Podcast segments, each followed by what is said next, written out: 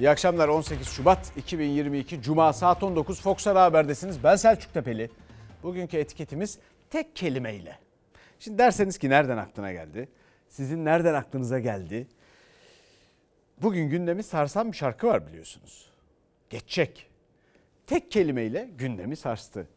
Ama bunun gibi tek kelimeyle ifade edilebilecek ya da tek kelimeyle değilse bile ifade ederken bizim ne demek istiyorsak onu kısaltmamızı sağlayacak bir katkısı olabilecek bir etikettir. Böyle başlayalım ve suda indirimden önce yola çıkalım. Cumhurbaşkanı Erdoğan dün AK Partili belediyelere biliyorsunuz yüzde yedi indirim çağrısı yaptı suda. Halbuki o indirim dün de sormuştuk ne bu indirim diye, yani yüzde yedi üstüne bir yüzde yedi mi isteniyor? Çünkü K D V indirimi zaten su eğer yaşamsal bir şeyse, bir gıda maddesi ise yüzde yedi zaten yapılmalıydı. Halbuki o indirim zaten K D V indiriminden kaynaklıymış. Öyle anlaşılıyor şu anda. Başka bir şey pek duymadık. E, bu arada da başka belediyeler bu tartışmanın içine girdiler. E, yapılması lazım bunun. Ama asıl beklenen tabii suda indirim mi? Asıl beklenen elektrikte indirim. Şimdi bakalım, ilk haberimizle başlayalım. Sudan indirim. AK Partili belediyelerin olduğu yerlerde en az yüzde yedi indirim yapmak suretiyle vatandaşlarımızı su parasında aydınlatacağız. yüzde sekizden yüzde bire indirildi katma değer vergisi. Siz vergiyi yüzde sekizden yüzde bire indirirseniz bütün belediyelerde yüzde sekizden yüzde bire.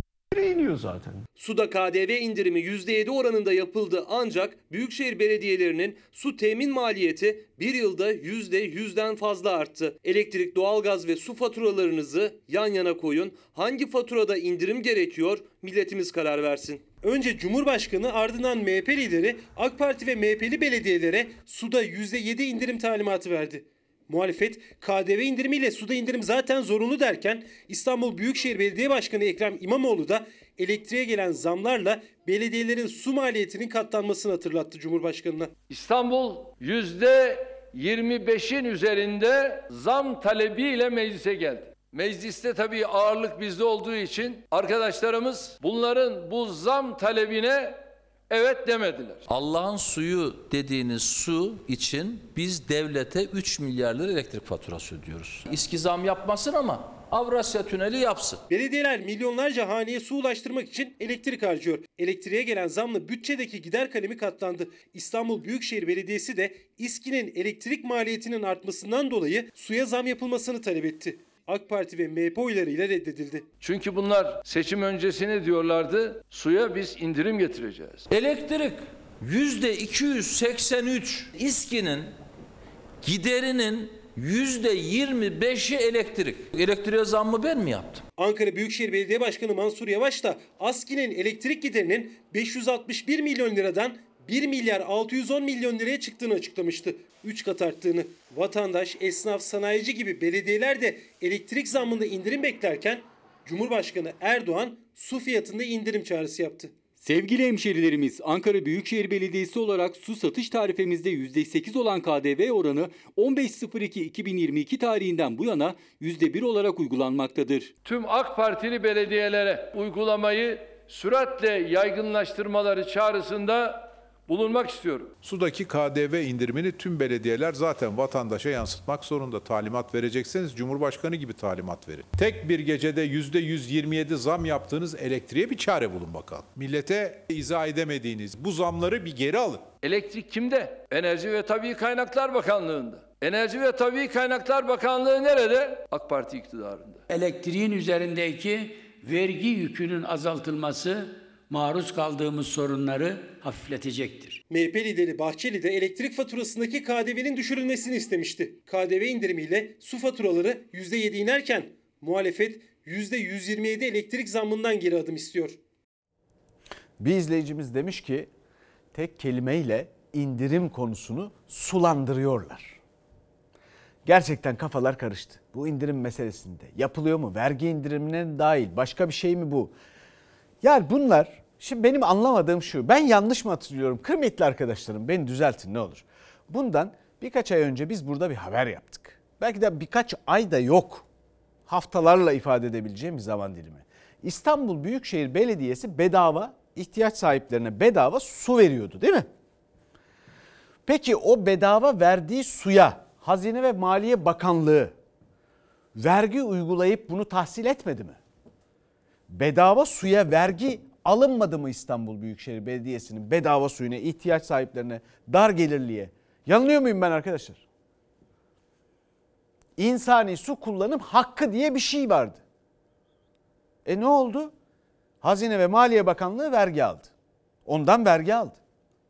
Şimdi suda indirim. Efendim bunlar siyasi taktik indirimler mi diye insanın aklına geliyor. Çünkü K D V suda yüzde bir, elektrikte yüzde on sekiz. Su faturamız dört yüz elli sekiz lira.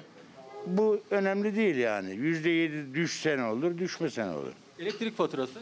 Ee, üç bin sekiz yüz lira. K D V'si beş yüz lira. Elektrik faturanız ne kadar? iki bin beş yüz altmış lira. yüzde on sekizlik bir K D V indirimi yapsak size ne kadar faydası olur? Ee, takriben dört yüz altmış lira. sekiz yüz lira gelen fatura e, iki bin dokuz yüz seksen altı lira geldi. Elektriğe takıldım ben. Suya falan değil yani, elektriğe takıldım. Su faturalarında yüzde yedilik K D V indirimi yapıldı ama asıl beklenti elektrik faturalarına yansıyacak indirimde. Çünkü vatandaşın, özellikle de esnafın belini büken yeni yılla birlikte yüzde yüz yirmi yedi zamlanan elektrik faturaları. İki işletmem var benim. Gelen elektrik param maalesef yirmi dokuz bin yedi yüz altmış yedi lira, bir aylık bir elektrik parasıdır. İş yerinin kirası beş bin lira. Yani elektrik tüketimi bunun altı katı gözüküyor şu anda. K D V ile kiram eşdeğer. Su faturam e, üç yüz seksen lira. otuz lira para yapar, otuz lira bile yapmaz. Burası bir berber salonu. yüz yüz elli geliyordu. En son Aralık ayında dört yüz lira bir fatura ödedik. Ocak ayında gelmediler. dokuz yüz lira geldi. O da bu da kesmek ihbarnamesi. Ödeyemedik. İş yapmadık çünkü. Para bulursak yatıracağız. Yeni yılla birlikte en düşük elektrik faturasına yüzde elli iki zam yapıldı. Esnafın faturası ise yüzde yüz yirmi yedi katlandı. Suya zam gelmedi ama yüzde sekiz K D V yüzde bire indi. Elektriğin zammı da yerinde duruyor. yüzde on sekiz K D V'si de. üç yüz yirmi üç lira. Elektrik faturanız? iki bin dokuz yüz seksen altı lira. Bizim belimizi büken elektrik faturası. Elektrik faturasında yüzde on sekiz düşerse beş yüz altı yüz lira gibi bir iyileşme sağlar. Başkentteki bu lokantaya dört yüz elli sekiz lira su faturası geldi. yüzde yedilik indirim faturaya sadece otuz iki lira olarak yansıyacak. Ama üç bin sekiz yüz dokuz lira gelen elektrik faturasında K D V'nin kalkması onları daha da rahatlatacak. K D V kalksa elektrik faturası? K D V kalksa altı yüz lira diyelim yuvarlak hesap. üç bin iki yüz lira yapar. bin iki yüz elli lira kirası var, üç bin sekiz yüz lira elektriği var. Elektrikte K D V yüzde bire inerse dört bin liralık faturada altı yüz seksen lira indirim demek. Fatura katlandıkça ödenen K D V oranı da yükseliyor. Su faturamız yaklaşık bin sekiz yüz lira. yüzde yedilik bir indirim ne yapar bunda? Ya yüz yüz elli lira falan. Bence elektriğin K D V'sini kaldırmak lazım. Benim faturamda şu an altı yüz yedi yüz lira bir indirim demektir yani. üç bin sekiz yüz lirada. dört bin lira dükkan kirası. Bir tane eleman çalıştırıyoruz beş bin lira. Aylık bizim giderimiz on iki on üç bin lira. Cumhurbaşkanı belediyelerden suda K D V indirimi istedi. Vatandaş da esnaf da iktidarın yetkisinde olan elektrikte indirim bekliyor. Kafalar bulaşık teli gibi oldu tabii. Bu indirimler, şunlar, bunlar. Yakında bu ülke vergi toplayamaz hale gelebilir. Bu siyasi küçük hesaplarla, bu türden adımlarla kafalar bu kadar karışırsa elbette başka insanlar, başka sektörler, başka faturalarla ilgili olarak K D V'nin indirilmesini istiyorlar. E suda öyleyse elektrikte yüzde on sekiz niye? Şimdi bir izleyicimiz demiş ki tek kelimeyle yorulduk bütün bunlardan. Pek çok atama için mesaj atan izleyicimiz var. iki bin yirmi bir K P S S için mülakatsız elli bin öğretmen ataması talep ediyoruz. Atama bir var, atama bir yok demiş bir izleyicimiz. Hemen altında başka bir izleyicimiz ki soyadı öğretmen onun da tek kelimeyle yorulduk demiş işte. Yorulduk tabii böyle. Vatandaş olmak kolay değil ve masraflı. Vatandaşlığı öğrenmek, ülkede ne olup bittiğini fark edecek bir bilince sahip olabilmek pahalı, ucuz değil. Bütün bu yaşarken çarşıda, pazarda artan maliyetin tümü öğrenmek için bir yandan da öyle düşünün. Vatandaşlık bilgisi. Şimdi gelelim konuta. Faizler Merkez Bankası'nın niyeti. Merkez Bankası'nın niyeti tabii gösterge faiz biliyorsunuz. Onu örnek alacak ülke ekonomisi. Ee, ama öyle oluyor mu? Olmuyor. Konutta da faiz uçuyor. Konut satışları geçen yıl olacak oyuna göre yüzde yirmi beşlik bir artış var. Bugün bir milyon istenen daire bir hafta sonra bir milyon beş yüz de isteyebiliyor ev sahipleri. Daire arayışında olanlar vazgeçti. Yabancı uyruklu vatandaşlar alıyor. Dövizi kolaylıkla T L'ye döndürdüğü için rahatlıkla alabiliyor. Ev sahibi olma hayaliniz var mı? Nerede? Geçinemiyoruz ki hanımefendi, ev al, alalım yani. Ev sahibi olmak dar gelirli, hatta orta gelirli için hayal artık. TÜİK'e göre ise konut satışları Ocak ayında geçen seneye göre yüzde yirmi beş arttı. Yabancılar ya da dövizde parası değerlenenler konut sahibi olurken geri kalanlar için ev almak daha da zorlaştı. Çünkü son beş ayda faiz indirimleriyle dolar ve enflasyon yükseldi, konut fiyatları katlandı. Merkez Bankası'nın e, politika faizini düşürüyor olması Aralık ayına kadar devam etti bu. Enflasyonun yükselmesine ve biraz daha e, yükselmesine yönelik beklentilerin de kuvvetlenmesine sebep oldu. Eylül'de beş yıllık binada iki artı bir bir daire bir milyon beş yüz bin lirayken e, bugün iki bin yirmi ikinin işte Şubat ayında üç milyon lira civarında yabancı uyruklu vatandaşlar alıyor. Kendi ülke vatandaşlarımız ne yazık ki e, bırakın daire almayı, kiralık dairede bile yer değiştirmekte çok düşünceli, çok çekinceli.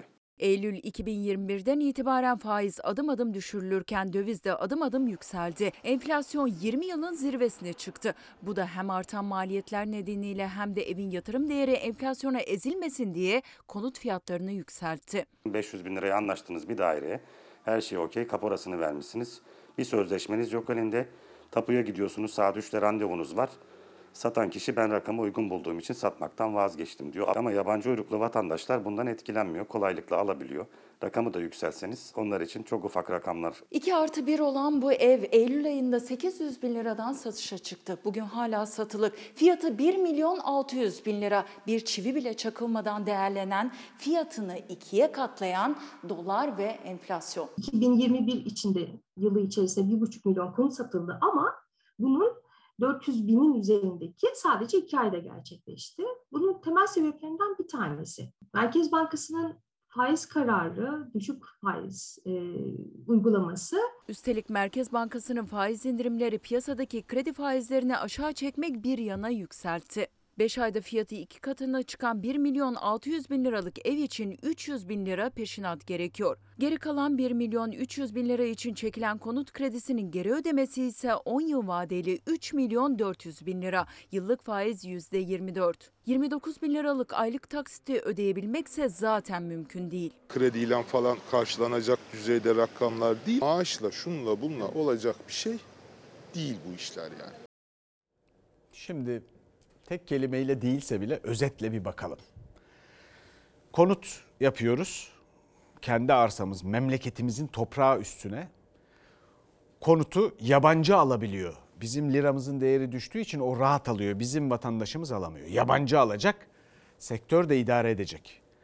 İş üretiyoruz sözde. Ama ucuza yapmamız lazım. Liramızı düşürdük, ihracat yapacağız filan ya. Maliyetleri çıkartamıyorsun. Dolayısıyla kayıtlı kayıtsız, kaçak göçek neyse yabancı çalışacak. Çünkü o çok daha azını kabul ediyor, hatta kayıtsız da çalışıyor yabancı. Bunu böyle borç alınacak, sermaye alınacak, o yabancı da var.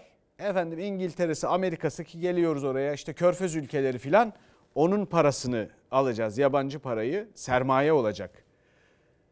Sonra biz yerli milli olacağız. Tarıma dönelim. Tarımda da tüketiyoruz, bir şeyler yiyip içiyoruz. Temel gıdalarımız bizim ama memlekette karşılanamadığı için fiyat da artmasın diye bir takım garip politikalarla, tek kelimeyle anlaşılmaz, dışarıdan ithal ediyoruz. Bu ülkenin üretebileceği pek çok ürünü dışarıdan alıyoruz. Ama onunla ilgili yeni bir takım önlemler dile getirildi. Biliyorsunuz uygulamaya da geçti. Dün de haber verdim. Güzel haber diye. Gübrede indirim, yemde indirim yüzde otuz, yüzde on iki ama yapılan zamlar çok fazlaydı. Şimdi bunun karşılığı bu değil. Gübre indirime rağmen tuhaf bir biçimde devlette daha pahalı. Gübrelerinde de yüzde otuzluk indirime gidiliyor. Gübre çeşitlerine ortalama yüzde beş yüz zam gelmişken yüzde otuz indirim yaptık deyip bunu müjde olarak e, sunmak doğru değil. Geçen sene üç liraya aldığımız gübre bu sene on beş lira. Çiftçinin aldığı gübrenin fiyatı son bir yılda neredeyse beş katına çıktı. Ancak gelen indirim yüzde otuzla sınırlı kaldı. Üstelik Tarım Kredi Kooperatifinde indirimli fiyat bile piyasanın üstünde. Piyasadaki diğer tedarikçilerden çiftçiler Tarım Kredi'den yüzde yirmi oranında daha düşük fiyatlarla e, gübre bulabiliyorlar. Tarım Kredi Kooperatifleri yüzde otuzluk en son uyguladığı indirimden sonra dahi piyasada bazı gübre türlerinde pahalı kalmaya devam ediyor. Tarım Kredi Kooperatifleri can gübre fiyatını altı bin yüz elli TL'ye indirmişti. beş bin beş yüz TL'ye zaten e, piyasada bu gübre bayiler taraf- tarafından satılıyordu. Can gübre e, geçen yıl e, bin altı yüz TL'ydi. Bunun neyine sevineceğiz? Aynı zamanda buğday üreticisi olan ziraat mühendisi Faik Toy bir seferde kırk ton gübre kullanıyor. Geçen yıl gübreye altmış beş bin lira ödüyordu, bu yıl iki yüz elli iki bin liraya çıktı. Haliyle bu yıl birçok üretici ya azalttı ya da hiç gübre kullanmadı. Verim düştü. iki bin yirmi iki yılında ne yaparsanız yapın tren kaçtı. Ucuz gıda iki bin yirmi ikide bulmamız mümkün değil. Gelen yüzde otuzluk indirime rağmen Tarım Kredi Kooperatifinde fiyat hala yüksek. Üstelik gübreyle de bitmiyor. Üreticiyi en çok zorlayan kalem mazot. Vergi indirimi istiyorlar çünkü her litrede beş liraya yakın K D V ve ÖTV ödüyorlar. Traktöre mazot mu konulur? on beş liraya. on beş lira insaftır yani ya. Mazot bizim yani günlük içtiğimiz su gibi, o kadar yardım lazım ki. on beş liraya mazot almak çok zor. Hayvan yemi yüzde on iki indirimle satılmaya başlanacaktır. Mazot müjdesi gelmedi ama Cumhurbaşkanı Erdoğan yeme de yüzde on iki indirim yapıldığını duyurdu. Son bir yılda yeme gelen zamsa yüzde yüz on. İstanbul Çatalcalı besici Namık Karasu yemin çuvalını geçen yıl ortalama yüz on liraya alıyordu. Bu yıl iki yüz elli liraya çıktı. kırk yıllık hayatımda bu hayvancılıkta yani bu kadar yeme zam aldığını hiç görmedim. yüzde on iki bizi kurtarmaz. Artık hayvanlarımız bitmek üzere. üç beş tane ahırda hayvan kaldı. İndirimlerden çiftçi de besici de memnun kalmadı. Tarım Bakanı Pakdemirli ise memnun. Bizim buradaki ana meselemiz çiftçimizi en iyi şekilde korumak, öyle de oldu. Ağırları dolaşabilirler yani, her gün bir ağır kapanıyor. Şimdi bu tarım ve çiftçilik konusunda iki tane mesaj aklımdan çıkmıyor. Biri dün, biri birkaç gün öncesinde. Bir izleyicimiz yazmıştı ki biraz da çiftçilerin sorunlarından bahsedin diye. Gerçekten içime oturdu. Biz burada ekip biçmediğimiz kaldı sadece. Ve onu da yapmayı çok istiyorum. Gerçekten burada ekip biçebiliriz de. Bir yolunu buluruz yani. Dün de bir izleyicimiz demiş ki ya yüzde üç yüz zam yapıldı gübreye. yüzde otuz indirimi söylüyorsunuz. Ne olur ki bu devede kulak. Doğru ama burada bu indirim yapılsın diye bu kadarı bile o kadar önemli ki biz de anlatıp durduk. Neticesinde de paylaşmak istedik, bir sonuca vardık çünkü. En azından yüzde otuzsa bile bir indirim yapılmıştı. Ama yeter mi? Yetmez tabii. Tabii yetmez. Dün onu da anlattım. Her gün anlatıyorum. Ayrı ayrı biçimlerde anlatmaya çalışıyorum. Kırsal kesimde bu ülkenin çiftçilik yapan köylüsünün geliri bugünkünün dört katına çıkartılmazsa bu ülke enflasyonu çözemez gıdada. Nettir bu. Çünkü şehirde yaşayanının ortalama dört kat altında yıllık gelire sahip o insanlar ve bu hayatı hak etmiyorlar çünkü çok önemli ve çok zor bir iş yapıyorlar. Biz de bu arada İçerideki bütün bu meseleler, konular, sorunlar, efendim açmazlar, sıkıntılar filan dışarıdan para arıyoruz, dışarıdan para bulmaya çalışıyoruz ve Türkiye dışarıdan borçlandı. Dışarıdan borçlanırken de hükümet muhalefetin diline düştü. Çünkü üç milyar dolarlık bir borçlanma rekor faizle yapıldı. Türkiye ekonomide tarihinin en güçlü dönemine girmektedir. Hazine uluslararası piyasalara dolarla ihalede beş yıllık borçlanmaya yüzde yedi virgül yirmi beş faiz aldı. Daha geçtiğimiz yıl ortasında aynı vadede aynı borçlanma enstrümanını hazine yüzde beş virgül bir faizle satmıştı. Amerika e, hazinesi bir virgül seksen beş ile borçlanırken biz yedinin üzerinde bir faizle borçlanıyoruz. Yani arada beş yüz otuz baz puanlık fark var. Almanya eksi sıfır nokta sıfır iki faizle borçlanıyor. Aradaki fark bu kadar büyük. Cumhurbaşkanının ekonomide en güçlü döneme giriyoruz dediği gün hazine tarihinin en yüksek borçlanma faizine imza attı. beş yıl vadeli üç milyar dolar borçlanmanın faizinin yüzde yedi virgül yirmi beş olduğunu açıkladı. Muhalefet ekonomik çöküşün en belirgin görüntüsü dedi. Tüm dünyada iki yüz elli milyar dolarlık bir toplam piyasa var. Bunun tam yüz doksan milyar, yüzde beşin altında bir faizle işlem görüyor. Ama siz bunu büyük bir başarı olarak sunup yüzde yedinin üzerinde bir faizle borçlanıyorsunuz. Ülkemizi hamlık dönemini geride bırakıp pişme dönemine geçirmek için verdiğimiz mücadelenin son aşamasındayız. Borçlanma faizi yüzde yedi virgül yirmi beş oldu. Bu Amerika hazinesine göre beş yüz yirmi beş baz puan daha yüksek faiz demek. Hala ekonomimiz en güçlü dönemi yaşıyor diyorlar. Ülkeyi bir batağa sapladınız. Bari aklımızı alay etmeyin. Türkiye'nin toplam dış borcu dört yüz elli milyar dolar. Uluslararası piyasalardaki borçlanmanın iki puan artmasının Türkiye'nin dış borçlanmasına etkisi yıllık dokuz milyar dolardır. bin dokuz yüz doksandan bu yana uluslararası piyasalarda bu şekilde yapılan borçlanmalarda Pakistan, Endonezya ve Maldivlerle beraber en yüksek faiz ödeyen ülke olduk. Türkiye'de özel bankalar döviz mevduatı açmak isteyen müşterisine yüzde bir ila bir virgül beş arası faiz veriyor. Kamu bankaları ise sıfıra yakın yüzde sıfır virgül sıfır bir. Türkiye hazinesi ise döviz cinsinden yüzde yedi virgül yirmi beş faiz ödeyecek. Muhalefet nedeni Türk ekonomisindeki tablo diyor. Risk priminin yükselmesi. Amerika'nın beş yıllık faiz oranı alınır, onun üzerine C D S konur. Kredi, e, temerrüt riskiniz ne kadar yüksekse o miktarda daha fazla faiz ödersiniz. Size borç vermem ya da verirsem böyle tam tefeci faiziyle yüzde yedi ile veririm derse bu ülke nasıl büyüyecek, nasıl yatırım yapacak, nasıl işsizlik problemini çözecek? Bundan daha iyi bir gösterge olabilir mi? Sanayi, üretim ve lojistik tarafında İşler zaten iyi gidiyor. Kişi başına milli gelir yarıya düşmüş. Enflasyon yüzde elliye çıkmış. Cari açık düşecek demişsiniz. Geçen senenin iki katına çıkmış aylık bazda. Orada mı Türkiye başarılar gösteriyor? Bunların hepsi rakamlarla ortada. İllüzyon siyaseti yapıyorlar. Cumhurbaşkanı Türkiye ekonomide tarihinin en güçlü dönemine giriyor derken muhalefete göre rakamlar tam tersini söylüyor. Yani bizim anlayacağımız hesaba göre eğer Türk lirasına çevirmeye kalksak, gerçi yani zorlama olacak ama bir şekilde de anlamamız lazım. Şu anda yüzde on dörde indi ya faizler. Bu söz konusu faiz bizim paramızla yüzde otuzun üstüne çıkmış demektir. Böyle anlamak lazım. E nasıl indiriyoruz biz? Hani biz faizi indiriyorduk? Ülke olarak borçlanmak demek hükümetin kendi cebinden borçlanması demek değil ki. Bu ülkenin vergi veren, seçmen, vatandaşı olan insanın borçlanması demek. Ve biz dolar üzerinden bu faizle, rekor bir faizle borçlanıyorsak, risk primimiz beş yüz ile altı yüz arasındaysa, bizim kendi akranımız ülkeler bunun yarısından az. E bunu vatandaş ödeyecek. Peki o zaman faizi indirdik demekle demek ki inmiyor. Demek ki öyle bir mesele var.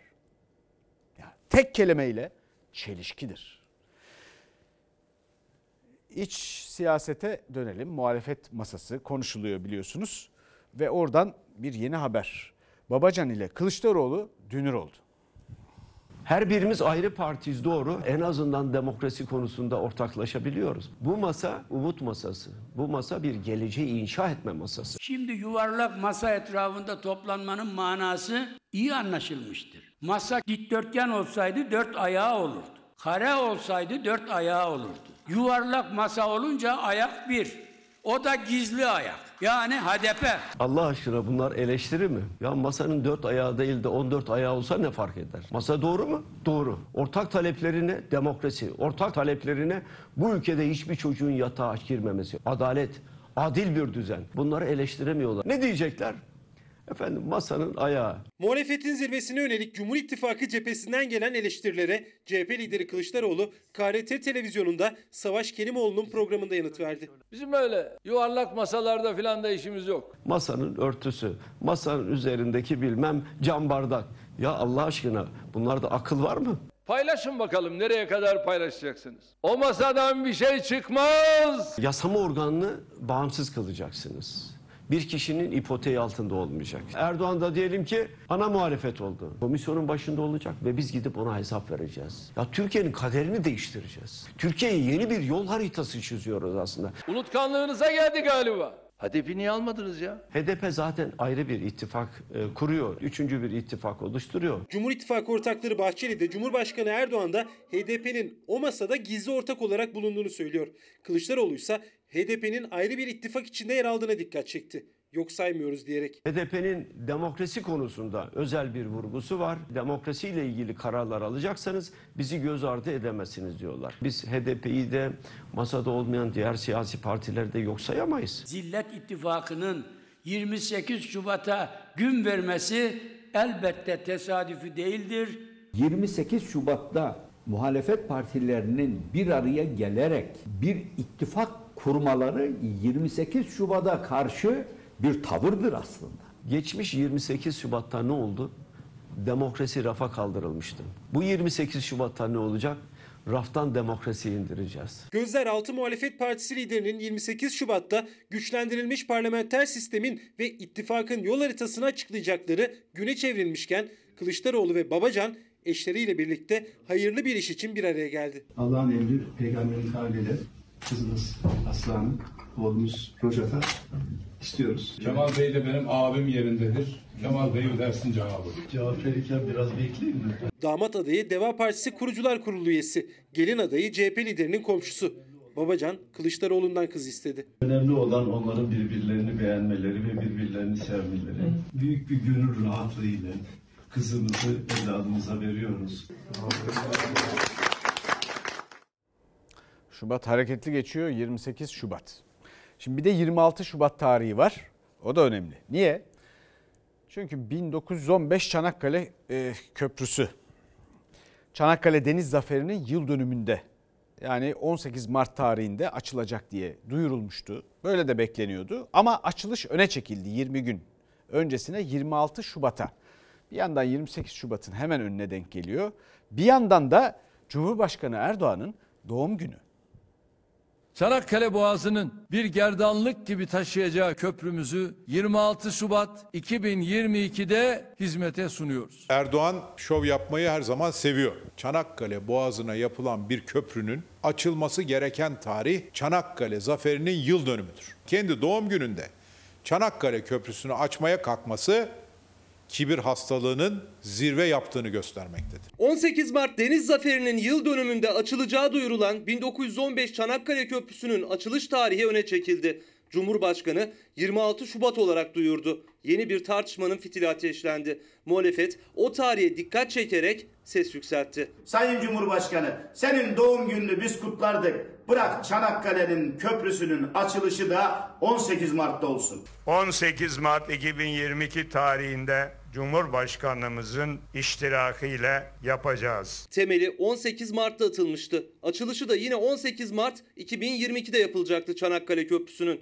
Tarihi zaferin yıl dönümünde. Ama açılış yirmi gün önceye alındı, yirmi altı Şubat'a. Muhalefet neden bir başka tarih değil de Erdoğan'ın doğum günü diyor. Hiç kimse kendini Çanakkale Zaferi'nin üstünde göremez, görmemelidir. Köprünün iki bin yirmi üç metrelik orta açıklığı Cumhuriyetimizin yüzüncü kuruluş yıl dönümünü, üç yüz on sekiz metrelik çelik kuleleri de Çanakkale Deniz Zaferi'nin kazanıldığı on sekiz Mart bin dokuz yüz on beş'i sembolize etmektedir. Sayın Cumhurbaşkanı, sen bari müdahale etseydin, taklacılık olur olur da bu kadar da olmaz deseydin. Cumhuriyetin, devletin, demokratik layık ülkenin on sekiz Mart zaferini böylesine gölgelemeseydin. Köprünün hizmete giriş tarihinin değiştirilmesini istiyor muhalefet. Yeniden on sekiz Mart'a alınmasını. Köprünün önemine haiz. Güzel köprü, işe yarayacak. Fakat şimdi ülkede iki farklı bakış açısı var. Onu görebiliyoruz. Bir grup diyor ki ya erkene alınmasında ne sorun var? İnsanların faydalanması için erkene alınmış olması gayet iyi. Bizim inşaatçılığımızın bir başarısıdır diyorlar. Haklılar. Doğru. Bir başka görüşe göre ise şöyle iki soru var. Bir, erkene alınacaksaydı e, yirmi beş Şubat'a alınsaydı bir gün daha fazla faydalansaydı insanlar.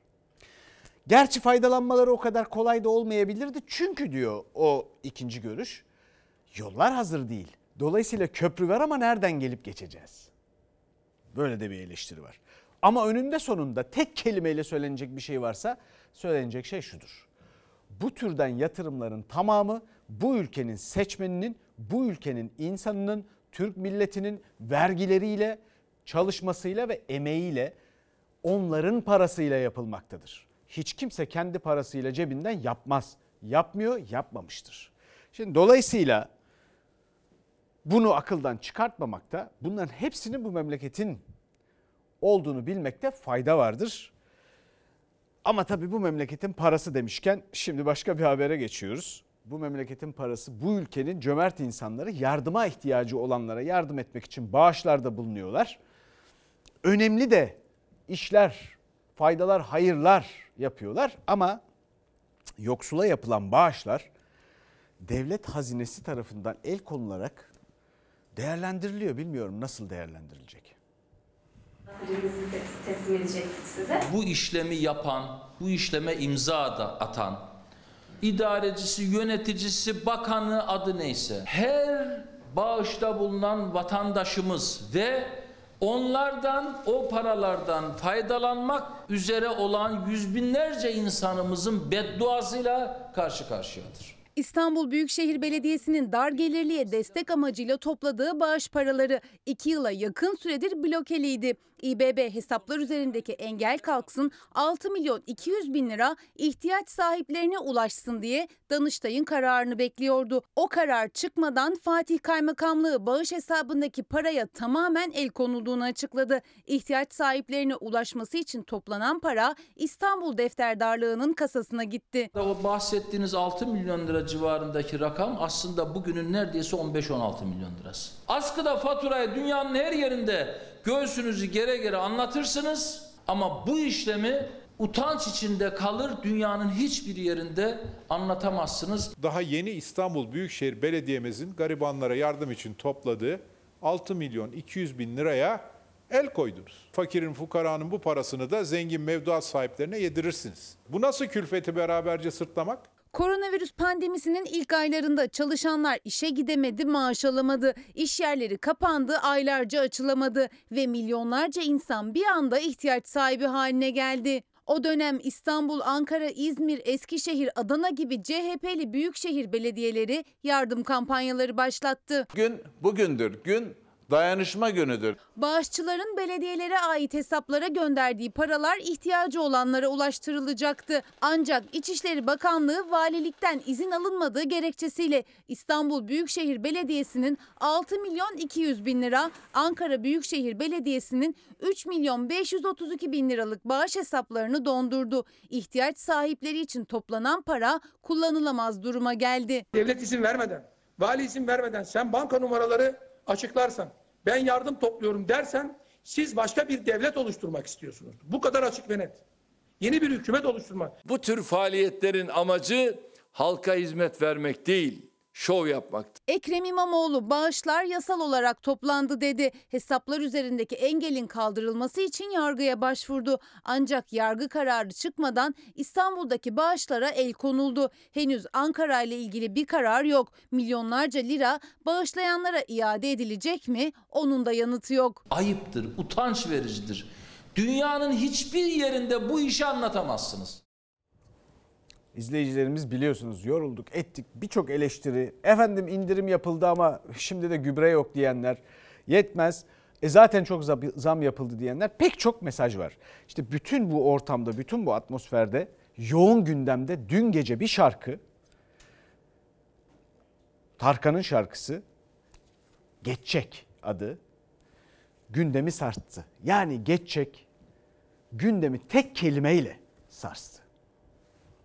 Geçecek, geçecek, elbet bu da geçecek. Gör bak umudun gününü gülecek. Aha, sindir takıp oynayacağız o zaman. O çiçekten günler çok yakın inan. Megastar Tarkan yıllar sonra yeni şarkısıyla yeniden Türkiye'nin gündemi. Şarkının sözleri, klibi büyük ses getirdi.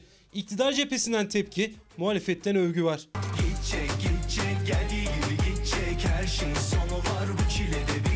Tarkan dünyanın, memleketinin, kendisinin içinde bulunduğu sıkıntıları sanatçı duyarlılığıyla notalara dökmüş, insanlara umut verecek çok güzel de bir şarkı yapmış. Bundan bir yıl kadar önce ruh halimin hiç de iyi olmadığı bir dönemden geçtim.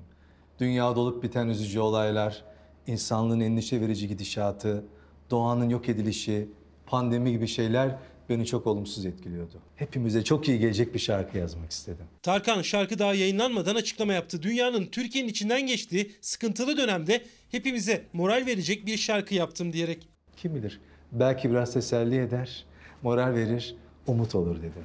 Düştük evet ama kalkmadık mı? Bizi bayata meydan okumadık mı?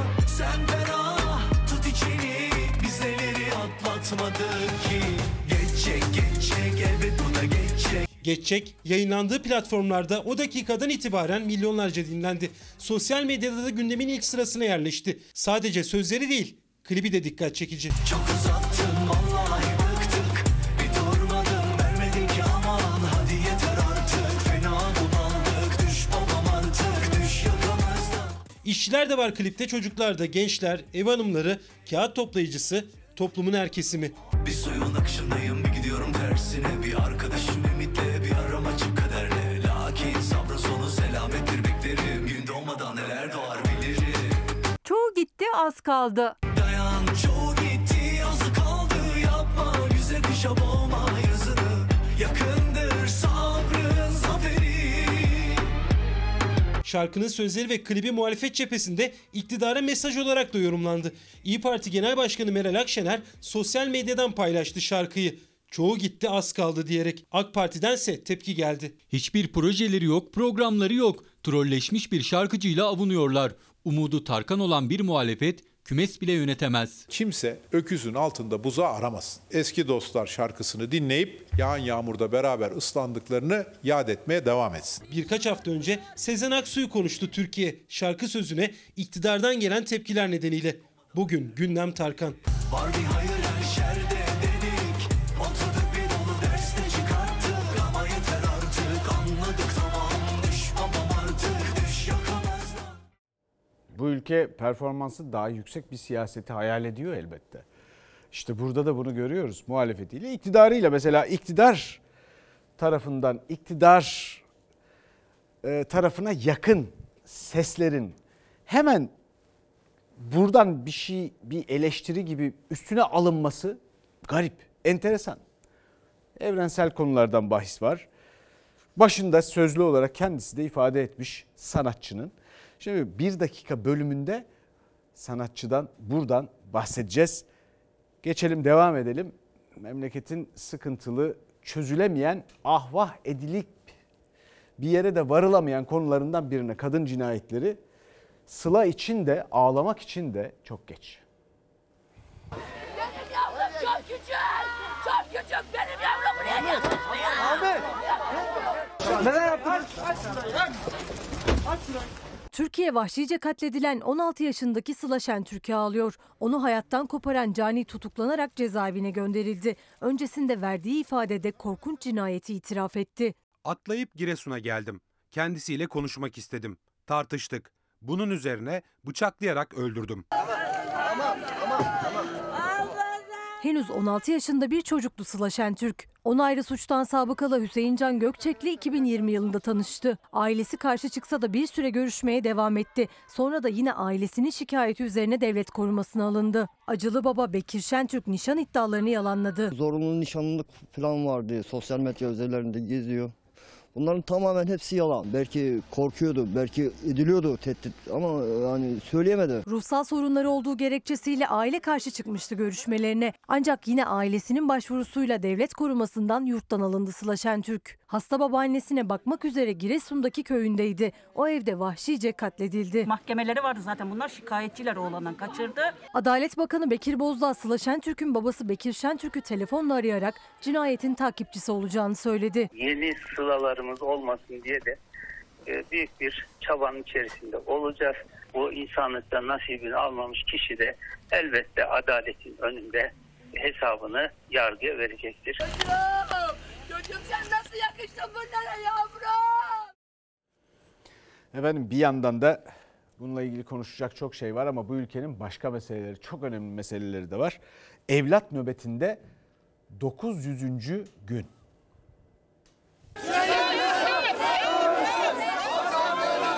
Biz evlat nöbeti tutan anne ve babalar olarak tam dokuz yüz gündür biz buradayız. Kar demediler, kış demediler, soğuk dinlemediler. Terör örgütü P K K tarafından daha kaçırılan çocuklarına kavuşmak için H D P binası önünde evlat nöbeti tuttular. Diyarbakır anneleri nöbetin dokuz yüzüncü gününde teröre lanet yürüyüşü düzenledi. Türk kardeşlik evlattır, evlat. Bu başka bir şey değil. üç yıl önce acılı anne Hacire Akar yaktı fitilin ateşini. Terör örgütü P K K tarafından kaçırılan oğluna kavuşabilmek için H D P Diyarbakır İl Başkanlığı binası önünde oturma eylemi başlattı. Hayır, birileri gelecek benimle konuşacak. Hayır, o açıklamayı açıklamak istiyor. Tek kişilik eylem büyük yankı uyandırdı. Hacire anne oğluna kavuşunca mücadele büyüdü, ondan cesaret alan aileler bina önünde toplandı. Hep bakıyorum televizyonda bile gördüm, dedim bir geleyim ben de geleyim, sesimi duyarım. Aradan geçen dokuz yüz günün sonunda evlat nöbeti tutan ailelerin sayısı iki yüz altmış üçe yükseldi. Diyarbakır'da başlayan nöbet Van ve Muş'a da taşındı. Halimizi görmüşsün, nasıl perişan oldu, yeter gel kurban. Bu yaşa getirdim ben çocuklarımla, kimseye de muhtaç etmedim. Ama maalesef benden çaldılar, götürdüler. Annelerin kararlı duruşu sayesinde bugüne kadar otuz dört aile evladına kavuştu. Gel yavrum dön, teslim ol, o yolunuz yol değil. Kızın için dön. Diyarbakır anneleri nöbetin dokuz yüzüncü gününde teröre lanet yürüyüşünde buluştu. Ailelere sivil toplum kuruluşları ve vatandaşlar da destek verdi.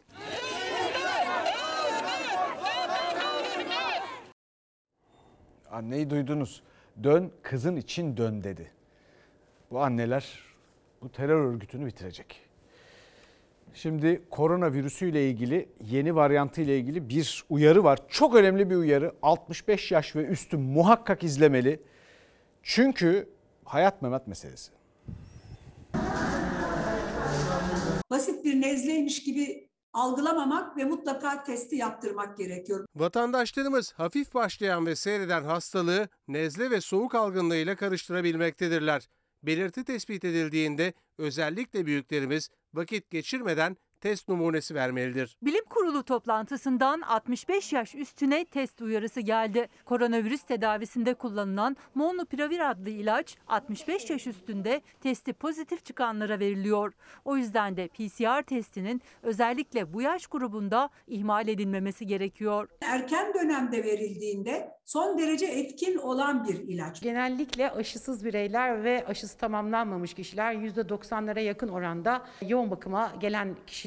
Genel görüntüsü. Sağlık Bakanlığı yoğun bakımlardaki aşısızlara dair net bir oran paylaşmasa da Bilim Kurulu üyesi Profesör Doktor Sema Turan yoğun bakımların neredeyse tamamının aşısız ya da eksik doz aşılılarla dolu olduğunu söyledi. Çoğu da altmış beş yaş üstü.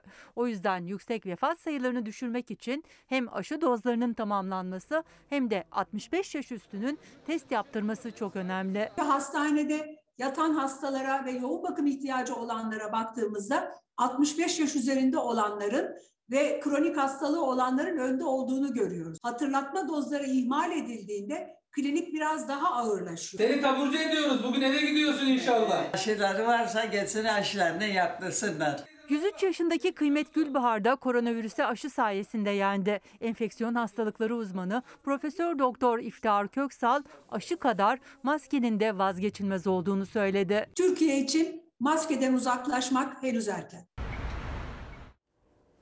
Ve bu gece orta sayfa gecesi, bakalım neler varmış. Biz neleri atlatmadık ki, geçecek geçecek elbet bu da geçecek. Geçecek Türkiye'yi sarstı. Siyaset Tarkan'ın şarkısını tartışıyor. Geçecek için merak edilen en önemli soru orta sayfada yanıt buluyor. Geldiği gibi geçecek, her şeyin sonu var, bu çile de bitecek. Görüyorsunuz. I M F bizden borç para istedi ama halkın durumu da bu. otuz beş yaşında kuyruktaydım.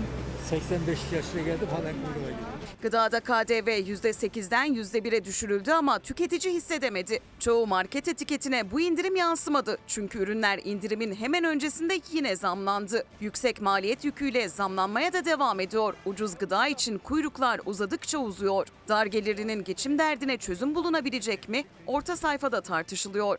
Ya vatandaş...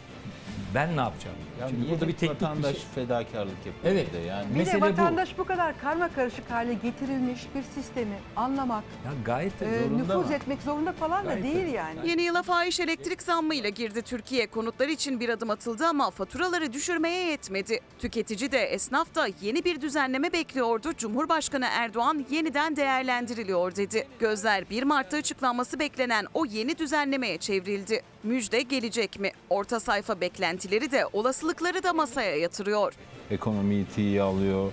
Ya böyle mi anlatılır yani? Ne dedi Şahap Kavcıoğlu, Merkez Bankası Başkanı? Bizim derdimiz cari açıktır dedi. Evet, yani. Yoksa geçtik artık. Bir, yarın başka bir artık. Daha yarın, başka yarın. bir. Cumhurbaşkanı AK Partili belediyelerden suya yüzde yedi indirim istedi. İndirim nasıl uygulanacak belli değil ama diğer tarafta da çok daha yüksek elektrik ve doğalgaz faturaları var. Fatura terazisinin dengesi orta sayfada. Vatandaş rahatlamadı bugün. Yok, mümkün değil rahatlaması. Ya bu Vallahi, destek verilecek mi mesela? Ben Devlet destek... de bir kısmını karşılıyor bu arada. Ve altılı ittifak masası. Muhalefet yuvarlak masada buluştu. Cumhur İttifakı tepki gösterdi. Altılı ittifak sandığa nasıl yansıyacak? Hepsi ve daha fazlası en sıcak başlıklarla her cuma olduğu gibi bu gece de orta sayfada. Yani tamam, her şey çok güzel olacak. Evet, anladık ama nasıl? Çok ilginç bir ülke. Çok hakikaten dünya açısından bile çok öğretici, pek çok şeye konu olan bir ülke. Bu ülke gerçekten önemli bir ülke. Ama bir yandan da görüyoruz ki bir güven meselesi var ekonomide mesela, ama şimdi bu bir şarkıyla gördük ki aynı zamanda iktidar kanadının bir özgüven meselesi de var. Efendim şimdi bir ara vereceğiz. Bir dakika bölümünde reklamlardan sonra bu konuyu konuşmaya devam edeceğiz. Hazır sanattan ve gündemi belirleyen bir sanatçıdan bahsetmişken Oscar Wilde'ı hatırlamak lazım. Çünkü sanata dair en güzel tariflerden birini yapmıştır. Sanat güzel şeyler yapmaktır diyordu Oscar Wilde. Aynı zamanda da İngiliz yazar. Aynı zamanda başka şeyler de söylüyordu. Sanatçı her şeyi ifade edebilir. Sanatın aynasında yansıyan aslında seyircidir. Ve bir sanat eseri üzerine yürütülen tartışmalarda, fikirlerde çok çeşitlilik varsa o bu çeşitlilik ve bu tartışmalar o yapıtın yeni, karmaşık, canlı ve yaşamsal olduğunu gösterir. Eleştirmenlerin fikirlerinin çeliştiği noktada sanatçı kendi kendisiyle uyum halindedir. Çünkü sanatla yapılmaya çalışılan pek çok uzun, pek çok efendim karmaşık konuyu aslında tek bir kelimeyle, tek bir cümleyle ya da tek bir eserle, bir figürle, bir renkle anlatmaktır. Efendim bizden bu akşamlık bu kadar. Bizden sonra e, Aşk Mantık İntikam var yeni e, bölümüyle. Gülbin Tosun'a hafta sonu başarılar dilerim. E, size de hafta sonu, iyi bir hafta sonu dilerim. Bu konu yani... Aynı zamanda işte Tarkan, şarkı filan bütün bu konular aynı zamanda bu gece orta sayfa gecesi diziden sonra. İyi akşamlar efendim.